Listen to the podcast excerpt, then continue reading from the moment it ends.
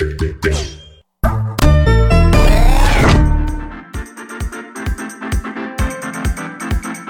wow, like, hello, what? Whatever it is, I'm liking it.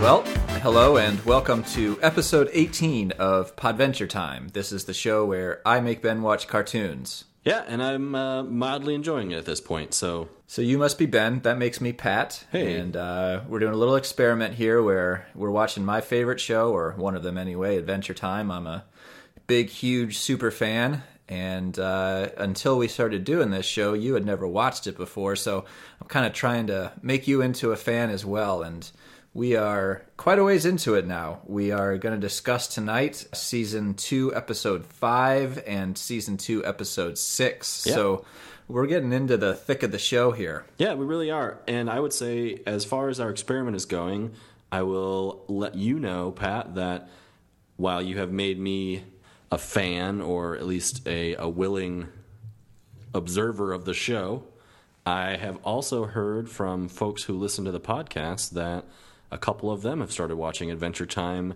to follow along with us, but also to just sort of see what it's all about. So, in that sense, I think you are being an excellent evangelical Adventure Time fan. Count it. Yep. I think uh, Pendleton Ward is just counting those fat stacks as a result of our wildly successful podcast. Yeah, I think that's true. I will just say, in all seriousness, thank you to those who people who are listening to us uh, talk every week. Thanks so much for giving us a try and giving us the feedback that you've given us. And uh, for those who have visited us from the Adventure Time subreddit, welcome. Thanks for coming. For those who have found us via our Facebook page, again, also welcome. Please provide any feedback you want to the show. We really do appreciate you listening. And so just want to say thank you to everyone. Yeah, we want to hear it from you. In any case, let's jump in here to season two, episode five, which is called Storytelling. And I think it's appropriately timed based on the number of people in my life who I have seen be like violently ill lately. Oh man, yeah, the flu bug is out, and uh, the, and vaccinations can do nothing to stop it. Apparently, this year. No, I, you're right. The whole episode hinges around the fact that Jake is sick and wants Finn to tell him a story, but not just any story. Right. It seems that for whatever reason, Jake has decided that a story will cure him, but it can't be a story that he's heard before, and it also can't be a story that Finn is just going to make up, which puts Finn in a bit of a predicament. It forces him to go out and make a story that he can then relate to Jake, and that's where we run into some issues. Indeed, and it's not just make up a story. Jake also has a few requirements. It needs That's right. He has a list of, of things that need to be included, or else, you know, Yeah. his gut. I think he says, "I'm gonna, my guts are gonna come flying out of my face." It essentially is, needs to be an epic story that includes four key elements romance, fighting, suspense, and a happy ending, right? Yes, I believe that those are the four. All right, so Jake sends Finn out into the world with this list of story elements that he needs to manufacture, and Finn is ill suited to the task, I would say. Yeah, Finn is much better at participating in stories than making them. Yeah. The first thing that Finn tries to do is, is romance is the number one thing on the list. So Finn tries to manufacture some romance. So he And he is not much of a matchmaker. oh my gosh, uh, it gets really really uncomfortable. frankly, Finn is just trying to manufacture romance. So he simply wanders around the woods, yelling at forest creatures, asking them if they would kiss in front of him and it goes about as poorly as one could imagine that tact would go. Yeah, I think he starts out with a pair of ants under a rock who just sort of speak to him in an unintelligible language, so that doesn't go anywhere. And Right. the really bad, awkward, ter- terrible scene is when he comes across a fox and a goose. Mr. Fox and Bubafina, I believe, are their names. Correct. And they're just kind of hanging out, sitting around, being friends. But Finn decides that these are the perfect two individuals. I almost said people, but that that wouldn't have been accurate. These are the the perfect individuals to come together in a perfect union and, and harmony and, and make out in front of him so that he can relay that story to Jake. Yeah, and he basically says casually, "Hey, will you guys kiss in front of me? It's for my friend," which sounds about as creepy as any introduction to two new people could sound. And the Mr. Fox and Bubafina reject the offer, reject the request. Finn then melts down a little bit and basically says, "Please, it's for my friend. I've got. I'll do anything." the fox is intrigued by that proposal and just sort of offhandedly says, "Would you eat some dirt?" And Finn gladly eats dirt for his friend Jake, and then and then says, "Now I've eaten dirt. Now you have to kiss in front of me." Yeah, the fox never really offered a quid pro quo, but No. Finn expects one nonetheless. Yeah, they are still not into it, and at which point Finn forcibly makes the fox and the goose kiss. Ever the action hero. Right. Pushes them together against their will, forces them to kiss, at which point they recoil in horror that he has violated their them in such a way, and both run off uh, crying for different reasons. Yeah, it's it's not just bad because Finn has forced them to kiss, but it actually is going to have some pretty serious real life implications for the two of them. Right. It was not good for either of them that that kiss happened. Right. The goose is actually in love with a male goose and now believes that she is essentially sullied in the eyes Yeah, of the male, the male goose. goose. whose name I think is Mr. Goose. Right. And I, I, I wonder what's going on in the larger goose community of Ooo, where you can go by either Mr. Goose or someone might just name you Boobafina. Well, I mean, I guess the, the if we're gonna try to come up with some sort of logic, both of the male animals in this story are called Mister, Mister Fox and Mister Goose, while the female has a different kind of name. Perhaps that is Oh, that's true. Okay, so maybe it's like a like a lion and his pride type of thing. There's only one male of of certain species, and they just get to be Mister. And then all the women have to have impressive, unusual sounding names in order to curry their favor. So that's where Boobafina comes from. You can't just be called Claire, I suppose, if you want to stand out. And if we were to imagine that this is Paul, if I'm going to take my meta theory to this, uh, you know, maybe it's just that if this is all coming up out in in Finn's mind, maybe he's just not that creative coming up with names. Yeah. Although that doesn't really explain Boobafina very well, except that it's just nonsense. Maybe he's just making up nonsense syllables and assembling them randomly in his brain. Yeah, I mean, it does sound like a name that my four year old would create. Although I, I guess we're assuming that Finn is like 11 years old, so whatever. Anyway, But I, I think that uh, uh, I think Finn's twelve or thirteen by now. Sure. But you know the the subconscious of a twelve or thirteen year old probably is not terribly different from the conscious mind of a four year old. uh, that's probably true. That's fair. Four year olds are just yelling their subconscious at full blast all the time, and uh, twelve year olds sometimes have to go to sleep in order to access it. right, indeed. So we have this problem for Bubafina now that she has she views herself as sullied and ruined and can never approach her true love, Mr. Goose. And Mr. Fox has a problem in that he actually was in love, is in love with Bubafina. And now he basically says she'll never she'll never love me now. She'll I'll never have my moment. You forced the moment that I was hoping would happen eventually, but because you forced it, you've ruined it and now we can never fall in love organically. Yeah, I think that would make some sense. You know, the moment has to be right, the kiss has to be natural, and I and I think I've blown it with Bubafina now, but. I, I, I kind of have to take issue if, if Mr. Goose really does want a mate who has never kissed anyone ever before, then Mr. Goose, you know, he needs to consider the position of female geese in, in his world. Now that I think of it, actually, it may just be that she's kissed a fox, and foxes, of course, are known to eat fowl of various types. So maybe he's not a raging puritanical sexist. Maybe he's just racist against foxes. Well, and to be fair to Mr. Goose, he, he never said anything. This is all coming from the mind of Bubafina. She assumes that this is going to be a problem for him. That's true. That's true. She could just be making it up. And actually, they they they they're at least hanging out later on in the episode. We see Bubafina and Mister Goose just kind of. They don't appear to be grossed out by one another. Yeah, I think that this is panic on the part of Bubafina. But at any rate, the what has happened is that Finn has horribly violated, at a very basic level, the personal spaces of these two creatures, and has also possibly ruined some of ruined their social lives. So, but he he is uh, he's undaunted, I suppose. He he feel I think he feels a little bad about it, but he is still driven by the need to create this story for Jake, so he moves on.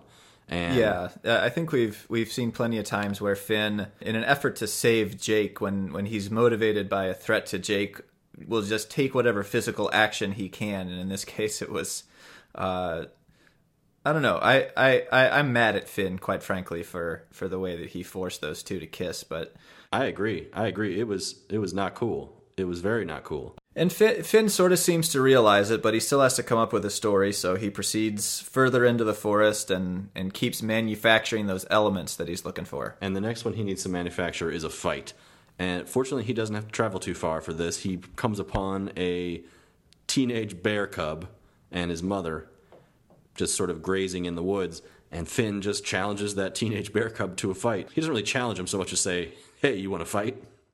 Yeah, and I should note that the bear isn't exactly just grazing. He is graffitiing the word bear onto what appears to be sort of a dilapidated automobile of some kind. That's right. That is right.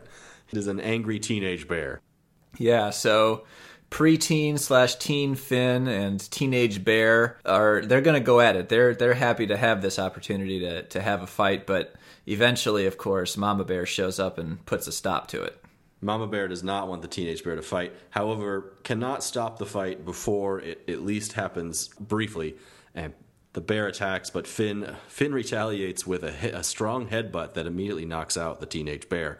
And the mama bear is distraught. She thinks that Finn has killed her son.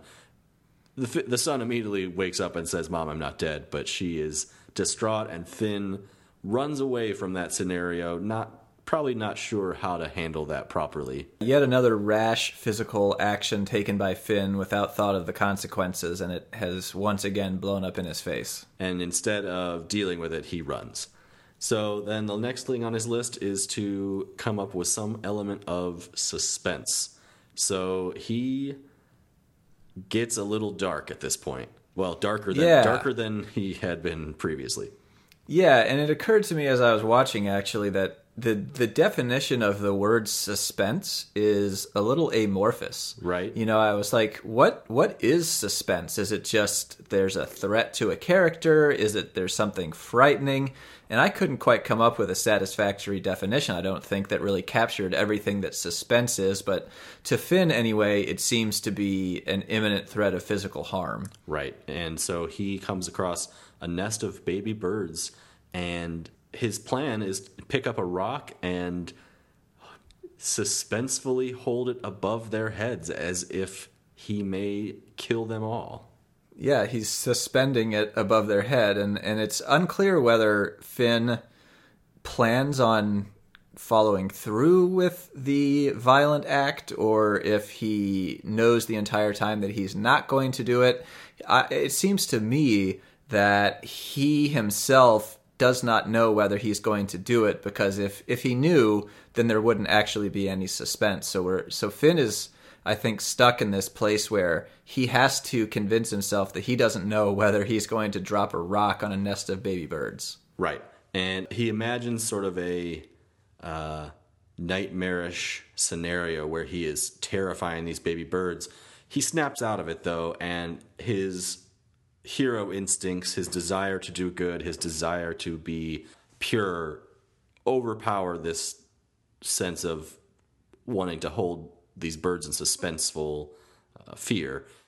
Yeah, after taking a second in a very unfin like move, taking a second to consider the consequences of his actions, where I think he actually imagined smashing the birds and then the mama bird showing up and wondering where her babies are is rather heart wrenching, but he makes the right decision and, and, and sets the rock down, although he's very frustrated because he feels like he hasn't adequately created suspense for the story. So he ends up slamming the rock down, I think, just on the ground, but he doesn't feel, and he really isn't any closer to having a great story for Jake than he was before he suspended the rock above the birds.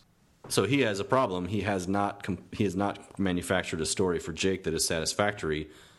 But at this point, things take a turn, and he does he loses a bit of control of his own story in the sen- because uh, he turns around to after he hears a noise, and all of a sudden, all of the animals that he had been harassing that day attack him at once. Yeah, so Finn loses control, and not coincidentally, I don't think, the story starts to get interesting. Indeed. The the animals attack him and hold him down, and a new character emerges, a forest wizard with a giant wooden staff appears and Finn sa- Finn doesn't know what is happening and sort of very self-aware uh, with, with a lot of self-awareness realizes hey I don't know what's happening this is super suspenseful at which point Right. at which point the forest wizard clocks him over the head and knocks him out And uh, Finn wakes up in quite a precarious position. Finn wakes up in a cage.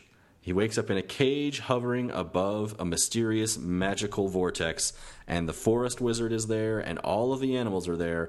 And the forest wizard informs Finn that he, because of his crimes against the forest and the forest creatures, he is being put through the rite of forest justice. Yeah, he's going to get his just desserts. You go out there and you mess with forest creatures, they're going to come back at you. That's right. And the forest justice system is not one that involves a trial. It is they make that very clear. yeah, he actually asks, "Don't I get a trial?" And the Forest Wizard simply says, "No," and begins lowering the cage into the magical vortex, which we assume will be a bad place to be. yeah, it's more or less a Temple of Doom kind of scene. Yeah, indeed. The, as the cage lowers, though, Finn sort of appears to find the error of his ways, but more so, he has a moment of clarity. And I think it's sort of a deathbed confession type situation. Indeed. And he apologizes and is so sorry for what he's done, but he also then realizes that he he actually still has uh, something that he can give these forest creatures, which is uh, advice on how to better live their lives. So he goes pretty rapid fire through the list of creatures he has uh, wronged that day and tells it to them straight. Yeah, I, I think that, that his interactions with them, because of the because of how stressful they were, he, he was able to learn something about each of them, and he uh, calls them calls them to account. Yeah, he he sees the he sees Boba Fina and says, you know, if you're in love with Mr. Goose, you need to tell him. And since Mr. Goose happens to be there at this moment, Mr. Goose realizes, oh, you're in love with me, I'm in love with you. And Yeah, they, he kind of uh, he kind of takes a gander at her, if you will. ooh, oh yeah, oh, Dad joke podcast. Dad joke podcast. Uh, yeah, I'm I'm all for that. Let's keep going. uh, that's the next the next character he talks to is Mr. Fox, who said he tells, "Look, you're in love with Boba Fina, but she's in love with Mr. Goose, and you just need to move on. You need to be happy with that she's happy, and find someone else for yourself." Certainly, there's a vixen out there for Mister Fox somewhere. Indeed, indeed, and he he agrees. He sees that it is true that he should just. It will be better for him and better for everyone if he simply moves on and finds someone more suited to him. He then moves on to the teenage bear and says, "Hey, angry teenage bear, you need to stop being such a jerk and stop being a jerk to your mom, because she's just trying to take care of you." But then he gives a little uh, gives a little information, little little sass to the mom as well, and says, "Hey, you also need to treat your kid not like a baby anymore. He's no longer a baby cub. He's a teenager, and he needs he needs to be given the agency to find his own way in the world." Yeah, both of you need to shape up and stop being unbearable. Yes, yes. I'm just gonna keep teeing him up. You keep you keep knocking him out of the park. Here we go. Uh, the last though is a, he actually addresses then a cow who we had not met to this point, and A there's very lovely, Yes. graceful cow with a tastefully tied scarf around her neck. and another thing tied around her a brown paper bag tied around her udders to cover them. And he says, Hey, cow, you live in the woods. you don't need to cover yourself up. You don't need to cover your shame. You're a beautiful cow. Just let it all hang out. And so she does. A few baby, a few birds come to help untie the twine from around her udder.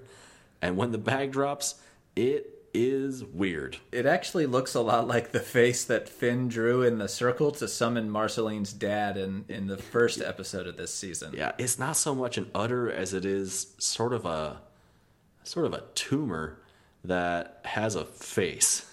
And Yeah, it's a it, it's an utter atrocity. yes. Yes. are these do you have these teed up or are they, do you have these like ready to go or are you just No, man, I'm I'm working real hard. I'm only halfway listening to you. Oh, you're just you're just like word association like in the zone? That is amazing. So the i'll keep going. You just you you're just you're just playing jazz man. The next so he the, the forest creatures all recoil in horror at the tumor face and demand yeah, this is maybe his only piece of bad advice that he's given as he's being lowered to his doom. Right, and the forest actually demands that the cow put the udder bag back on. But at this point, uh, he has dispensed his his wisdom, and the forest creatures and the forest wizard thank you, thank him for this, and decide to let him go. Yeah, he uh, has redeemed himself, and they stop lowering the cage. And Finn kind of says, "Well, what am I supposed to do?" And the wizard's like, "Hey, man, your cage is just made out of sticks. Go ahead and just kick out of it." So there he goes. He he busts out of the cage. The forest creatures are happy. The vortex is no longer a threat, and he has a pretty good story in his back pocket. Which he then rushes home to tell his friend Jake, who loves the story and loves it so much that it heals him, and he is rejuvenated, and all is well. Except, ironically, as Finn is rejuvenated, he looks over at his friend Finn, who has begun to show the sign, early signs of a sickness. And Yep. in all of his exertion, it seems that Finn has allowed himself to get sick, and is now the one who is in need of care. Yeah, as Jake says, I, I did you catch my sick? And and Finn believes that he does, and and Jake uh, goes ahead and, and returns the favor and cares for Finn, although it appears to be a much simpler proposition where he just sort of puts a blanket over him as he falls asleep on the kitchen bench. Yeah. So this episode I thought was uh, was good. It was funny. It was pretty absurd. I think it returned to a lot of the absurdist roots that the first season had, Yeah, it's definitely weird. and I did not like. I I, I was I had a strong emotional reaction to Finn making the forest creatures kiss against their will. Yeah, yeah. And so here's here's kind of what what what I thought is that it was it was incredibly distasteful. It was supposed to be distasteful. Sure. I I read this episode as sort of a meta commentary on the difficulty of creating a story and the way that it's bound to be a failure if it's forced. Oh, I agree. I think that this was the writers, the creators of the show, basically working through all the difficulties that they have when they're sitting down trying to write a story. And, you know, okay, we need to have some romance. So, what if we just smash this fox and this goose together? Well, that doesn't work. And so, as Finn is trying to force the story, he's not coming up with a good one. It's not until he loses control and sort of submits to the creative whims of the forest itself that he actually gets a good story. So I really saw this episode as sort of a metaphor for the creative process itself. I agree. I think that's totally valid to see it that way. Uh, I saw it in a very similar way, uh, slightly twist on it um, because of all of the references and and metaphors and things that we have shown between this show and and different kind of role playing games like uh, Dungeons and Dragons. Yeah. I, I saw this as sort of the uh, dungeon master's lament kind of thing, like this th- quest to create a create a world, create a story that is enjoyable for the players, and when the player goes out and tries to force build one of these stories, he fails utterly. It requires that creative process. It requires more nuance, and it frankly requires more work to actually come up with a a playable story, something that is epic and satisfactory for someone to listen to or to be a part of. I think that that um, that's where I saw it, but it's essentially two versions of the same I think reading of this episode. Yeah, so are you are you seeing Finn as the dungeon master or as the player who's out there trying to force things? No, I think I see Finn very much as the player. However, it's an interesting way. Re, uh, the fact that I see him that way is, is interesting because I also have my meta theory going, which is that this whole world is created by Finn in his imagination. So in that sense, he is also the dungeon master. So if my theory were to hold true, this is basically Finn having creative block, I suppose. With you know, if he's if he's creating this whole world to have his own avatar, if you call it that, in the world, having trouble creating a story, that's interesting because if I'm to be believed, all the other stories were created by Finn too, just in his just in like a, a meta sense. Yeah, he's sort of fighting with his own imagination. Yeah. So, you know, take my meta theory with all the required amount of salt, but I, I, I generally disagree with you that this is a commentary on the creative process and how hard it is. Hey, you know what? Let's go ahead and uh, seize on your salt comment and use that as a great segue into season two, episode six, which is called Slow Love. And the salt segue is appropriate because the most important character in this episode is a gigantic snail.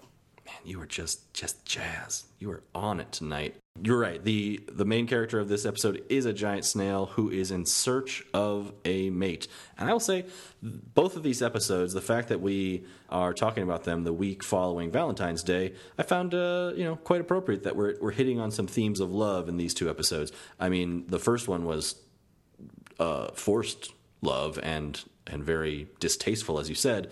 But we did get some real, true, organic love towards the end uh, of that first episode. But this this whole sl- uh, snail episode is is all about the wooing of the uh, the wooing of a partner. Yes. So Finn and Jake are just kind of hanging out, and all of a sudden, uh, oh, you know, you know what they're doing is they're playing video games, and uh, I, I meant to ask you um, the the video game system that they're using. Is this the first time that that we've seen uh, that as a character?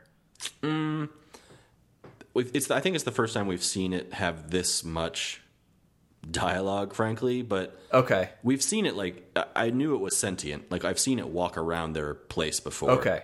And they've I couldn't really remember. BMO is one of my very favorite characters, so I was I was thrilled to see BMO show a little personality and be a little ornery. Yeah, I can't remember the last time that I saw him, him or her or it have this much personality, but I know I've seen it before. For example, in the Lady Rainicorn episode, there's a portion, there's a part where Finn and Lady Rainicorn become, as they're becoming friends, they're playing video games together on BMO, and we've seen it a few other times. But yeah, the they are playing video games. Uh, Jake is really playing video games on BMO in this episode and then uh, because the sound is too loud and it's ruining his concentration, he asks BMO to turn the sound down. But BMO is an ornery, ornery little cuss, as you said, and turns up the sound just to spite him. At which point, Jake yells at him and, for, and tells him to go sit in the corner like a like a puppy. But at this moment, in the corner of their house, a giant snail bursts through the wall, screaming and squirting slime, and it is uh, it is terrifying for a moment. Yeah, he he traps Finn and Jake against the the wall, the other wall of their house that he has not smashed through, and he's spraying this juice out of him. And Finn and Jake are very concerned that the snail is enraged and is going to eat them. But he explains quickly that it's not mad juice; it's sad juice that he's spraying because he's lonely and can't find love. So Finn and Jake take pity on him and just say, you know, this he's just a lonely galoot. Let's help this little guy, this poor guy. Yeah, Finn and Jake are really remarkably kind to old Snorlock the snail. Yes. given the fact that he burst through their their wall and then proceeded to adopt their house as his shell. Yeah, so they they agree to help him. Then they're quite confident, especially Jake. Jake is quite confident that he can help this snail find a mate in a, in a lady snail that that he this who he's seeking. And I think Jake has has shown some some pretty smooth moves in the past. I don't think that his confidence is entirely misplaced. agreed. I mean, he's the only character that's had uh, girlfriends in this this uh, this world, I suppose. Lady Rainicorn uh, that we mentioned just previously is is established as Jake's on again, off again girlfriend, I suppose. And he, uh, so they head off on uh, they head off on a bit of an adventure with this snail, riding on the snail's back, and the snail using Jake's and Finn's house as a shell. which allows Finn and Jake to to accompany him in in some measure of comfort. Indeed. So they they head off and using using their keen sense of observation and a telescope, they start looking. They they go on the hunt for a female snail, and they quickly find one. They find they find they go to an area that seems to be rife with them. Apparently, Yeah, there there are a lot of female snails out there, and ooh, I guess you just have to know where to look. right? It's really kind of just down the road from Finn's place. Apparently. So then we go into a a bit of a oh I don't know what's the right metaphor sort of a she's all that kind of scenario or sort of like a trying to trying to teach trying to teach someone how to how to be smooth kind of me- m- montage i guess Yeah, Snorlock needs some coaching up. yeah and so jake is there to provide him with with the co- with the coaching and his first advice for snorlock is to be himself at which point snorlock says how do i do that and Jake just says, "Just talk about, just talk about what you normally talk about. Just, it's a pretty simple advice." Yeah, be yourself is always advice that sounds simple, but I don't think anyone ever really knows exactly what it means. Well, right, because it sort of requires a self awareness. I think you have to sort of before you can, if you're trying to actively be yourself. I think you can passively be yourself, but to actively be yourself is actually quite difficult because then you have to be aware of who you are as a person. yeah, I think once you start trying to be yourself, you stop being yourself. Right, indeed. So uh, it is a bit of a paradox. So anyway, that's the advice he's given, and they meet a, a lady snail. Snorlock has asked for a little bit more beyond just be yourself, so Jake tells him uh, a few lines. Yeah. sort of, uh, you know, Cyrano de Bergerac. That is the better. It is not a she's all that situation. It's a, it's a Cyrano de Bergerac situation, and he is feeding the snail lines, mostly around telling a girl how good she smells. Yeah, it's it's not terribly effective as you might imagine, even Yeah. among snails. Yeah. And so I will stop here and say that I I think that this advice if we are to believe my meta theory that all of this is coming from Finn's mind focusing on smell as a romantic topic I think actually fits with the mind of a 12-year-old boy because I think it's it's quite primal and if we remember back to our 12 year old days, I think scent was a huge part of how everyone was trying to establish themselves as, in terms of being available to whomever they wanted to be available to. Wearing, Yeah. over wearing cologne. Uh, these are the first things you do when you are kind of starting to be aware of having uh, a sexual desire. Yes, the the amount of time and money and energy that we spent on cologne, and and and I'm gonna go ahead and get those you know olfactory uh, olfactory associated memories working. And uh, I know my my cologne of choice was Hugo, but I think the most popular one was Tommy. And just talking about them, I can smell both of those. Yes. I'm thinking of like the bus on the way to Iowa City with the band, and I think every little boy had a bottle of cologne that he just had to spray between Davenport and Iowa City. yeah, and you all did you have did you have like a particular move? I will say the smart money, and by smart money I mean this was a horrible idea, but the smart kids, aka me, you could go to Kohl's and you could buy yourself watered down knockoff versions of all the best colognes out there and you could Yeah. spray that on yourself and it would be horrible but you didn't know any the wiser and you really regret those decisions in your life. But yeah, Yeah. Kohl's was basically selling the stuff that you can get in a truck stop gas station. or or at like the weird places in New York City where you can buy uh knock like like a street vendor knock off everything kind of place. yeah, fake fake Gucci purses, fake cologne, Yeah. and kebabs. Yeah, exactly. That's what I was rocking, and it did not work as well as I had thought it would. But it was. It, it is still true that smell is how every teen seems to define themselves. It's the. It's just a, such a primal and, and animalistic kind of um, interpretation of what attractiveness is. Yeah, in fact, I've heard it said of a, a, a young person coming of age that they are, quote, starting to smell themselves. That's right. Yes. And I, and I, I kind of like that. It, it, it makes a lot of sense. That's right. So what we have here is, if if I'm going to throw my meta theory in here, we have Finn creating love advice from his own mind through the voice of Jake, but it comes out as talk to her, talk to this female snail, and tell her she smells good. So we have Snorlock's first interaction with a female snail. He he goes for it. I mean, I have to give him credit for effort and for for just putting himself out there. He tries to deliver the "You smell good" line to this lady snail, but it quickly goes south. Yeah, it, it doesn't go well for Snorlock. It's unclear whether he's trying to be himself or just parroting the, the advice that he's gotten, but in any case, he he scares off I think at least two female snails before Yeah. uh, they really bust out the big guns. The big guns being, we need to come up with what you're good at, Snorlock. We need to, you need to demonstrate value to these women in a visual way.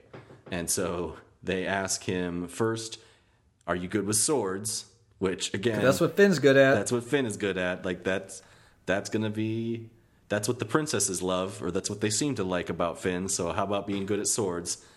And Snorlock is unsure if he is good with swords. And then they ask if he can beatbox. Is that the thing?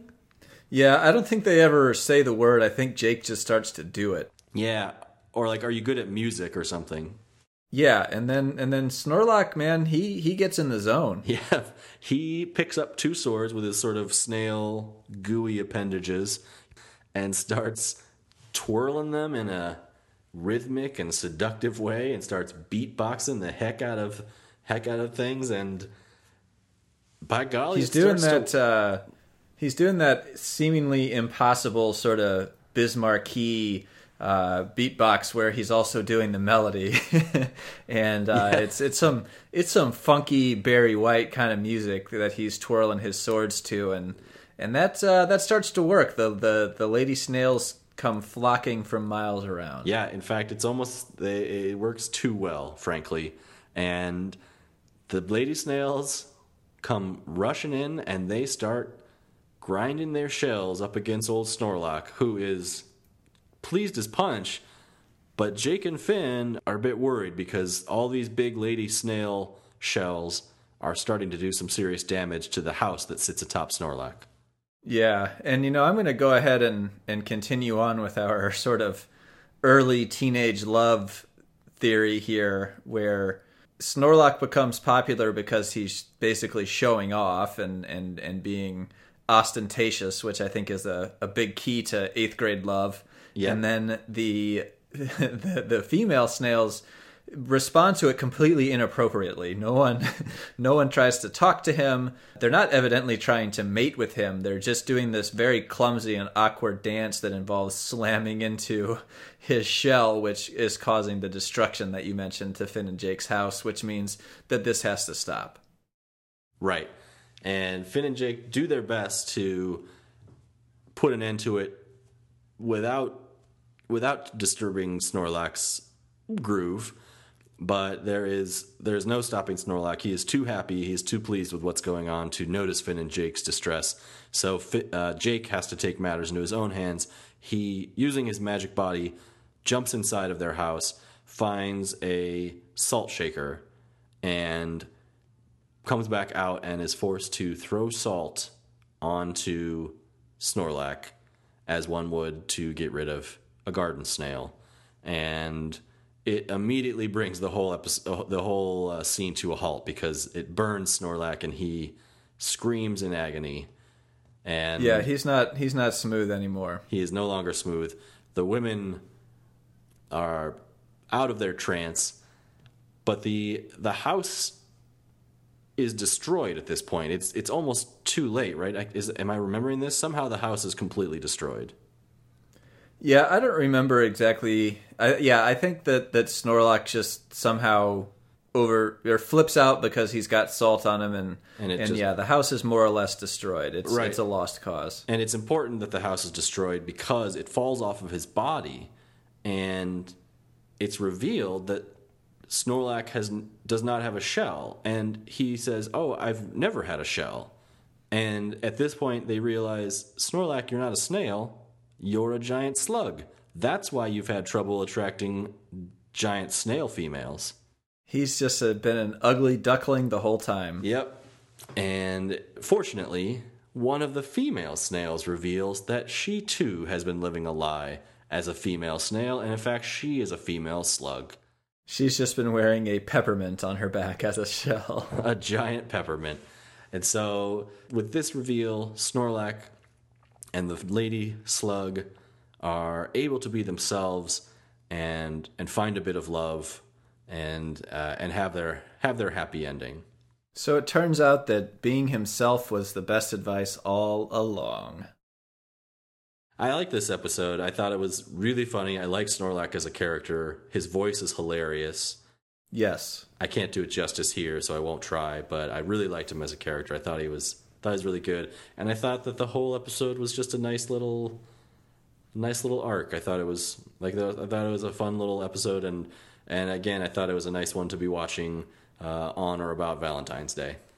Yeah, and I, I really as as unsuccessful as it was, Snorlock spinning the the swords and beatboxing was, man, that was it won me over anyway. Maybe it it, it didn't it didn't work out for his long term romantic prospects, but I was melting like a like a slug in his in his hand. That's right. Yeah, it's uh, I I liked it too. I thought it was I thought it was great. I have no real other deep thoughts about this episode other than that uh, I really did enjoy thinking about eighth grade romantic tactics. Yeah. took me back.